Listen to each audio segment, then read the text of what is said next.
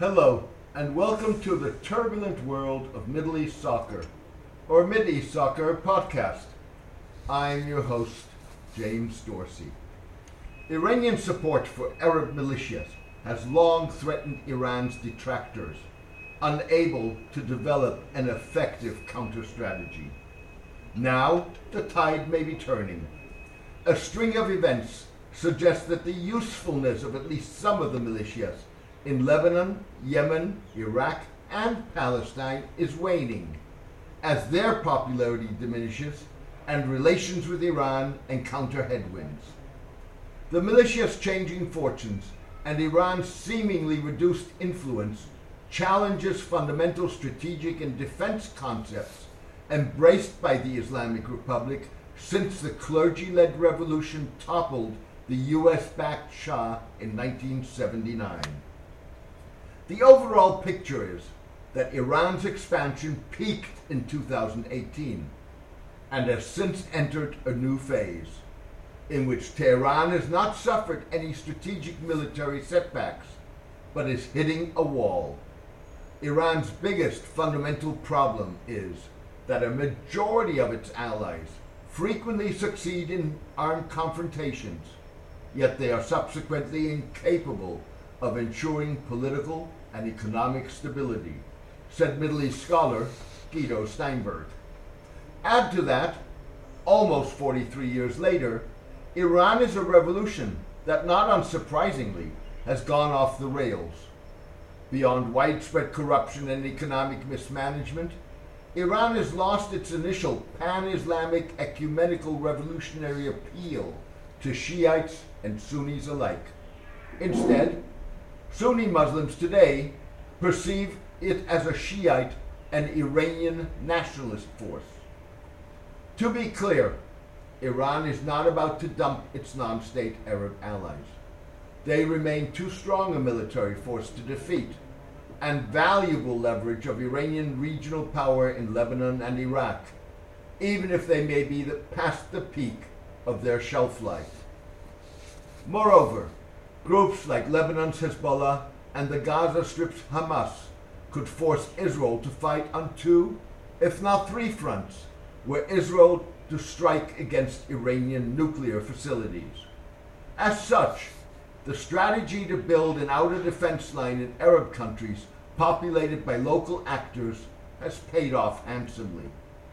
Hezbollah has become the most powerful political and military force in Lebanon, a player in the Syrian civil war, and a model for militias elsewhere. Hamas has ruled the impoverished Gaza Strip since 2007, while the Houthis have stymied the Saudi war machine if not for all practical purposes, defeated the kingdom in an almost seven year long devastating war. Iraqi militias are a force unto themselves. More troublingly, militias like Hezbollah and Iranian backed groups in Iraq have become increasingly identified with corrupt regimes that have responded violently to mass protests demanding wholesale change. Protesters have taken the predominantly Shiite Muslim militias to task for promoting a sectarian rather than a national identity that transcends religion and ethnicity. An alliance of Iranian backed Shiite militias emerged as the biggest loser in last October's Iraqi elections. The Fatah, or Conquest Alliance, previously the second largest bloc in parliament, saw its seats drop from 48 to 17. Moreover, claims by Hamas in Palestine and the Houthis in Yemen that wars, foreign intervention, and blockades prevent them from bel- delivering public goods and services are wearing thin.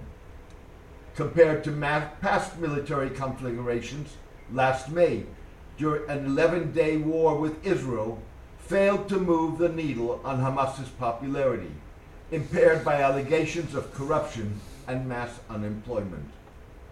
Meanwhile, Iran's ambassador to the Houthis in Yemen, Hassan Irloo, a close associate of General Qasem Soleimani, the powerful leader of the Iranian Revolutionary Guard's Expeditionary Quds Force, who was killed in an American drone strike in Baghdad last year, was reported to have died of COVID 19 while in transit in the kingdom en route to Iran.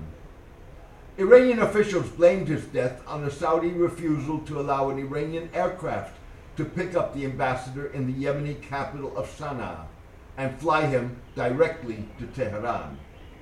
Mr. Irloo was evacuated in poor condition due to delayed cooperation from certain countries, said Iranian Foreign Ministry spokesperson Saeed Khatibzadeh.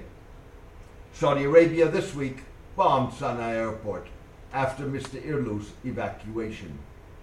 Houthi rebels said that Mr. Irloo's illness provided an opportunity for the rebels to demand his departure. They said the group had complained to the Iranian leadership about Mr. Irloo's failure to coordinate with the rebels in his meetings with tribal and political leaders. Similarly, Esmail Qani, Mr. Soleimani's successor as commander of the Quds Force, encountered pushback when he met in July with pro Iraqi militias in Baghdad. Mr. Qani sought to ensure that they would refrain from attacking U.S. targets in the run up to renewed nuclear negotiations in Vienna. The decision, decision is an Iraqi one, said Qais al Khazali, the leader of Asaib Ahl al Haq, or Khazali Network, in a television interview days later. Iran isn't the way it used to be, with 100% control over the militia commanders, said an Iraqi Shiite political leader. That is a realization that is yet to take root in Tehran. And once it does, it could have far reaching consequences for Iranian policies and posture. Initially, Iran's cost benefit analysis is, however, likely to conclude that the benefits of support for non state Arab militias continue to outstrip the cost. The question is for how long? Thank you for joining me today. I hope you enjoyed the podcast. A written version of this podcast is on my blog, The Turbulent World of Middle East Soccer, at mideastsoccer.blogspot.com. Please join me for my next podcast in the coming days. All the best and take care.